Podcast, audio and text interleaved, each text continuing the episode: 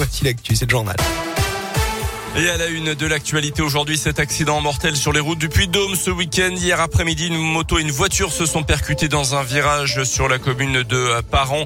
Un second de roue a pu éviter le choc. Malgré l'intervention des secours, le pilote de la première moto n'a pas survécu à ses blessures.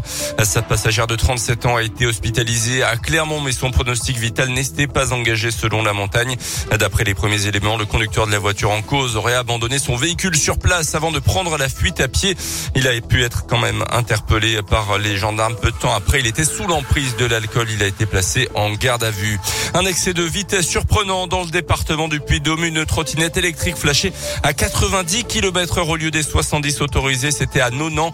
Ce type d'engin ne doit en théorie pas pouvoir dépasser les 25 km heure. La trottinette stoppée hier, un modèle ne pouvant évoluer que sur circuit pourrait faire l'objet d'une immobilisation ou d'une confiscation sur décision judiciaire.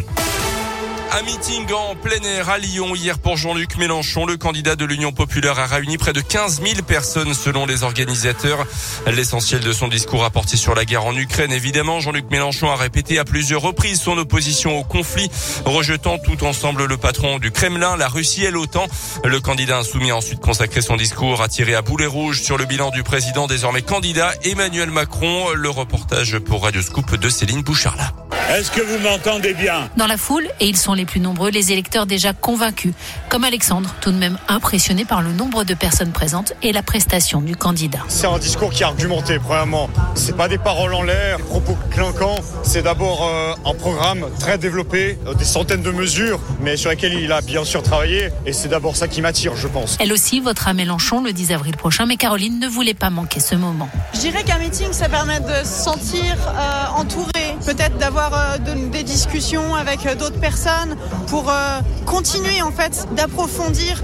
C'est le projet en fait de cette équipe, c'est de faire de tous les citoyens des personnes investies et conscientes des choix qu'ils font. Et puis il y a ceux qui, comme Marlène, avaient besoin d'affiner leur réflexion. J'étais presque déjà convaincue, mais je suis adhérente au PCF, donc j'avais besoin de... Par exemple sur le nucléaire, je suis pas pro-nucléaire. Et puis euh, je pense qu'il faut qu'on mette Macron dehors, donc euh, j'aurais pas d'état d'âme.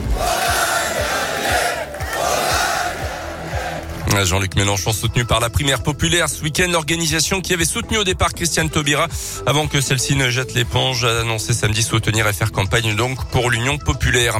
L'offensive russe en Ukraine se poursuit, 12e jour de combat avec notamment une montée des bombardements cette nuit à Kharkiv, la grande ville de l'Est. La ville portuaire de Mariupol est également visée sur la mer Noire. C'est la situation à Odessa qui inquiète.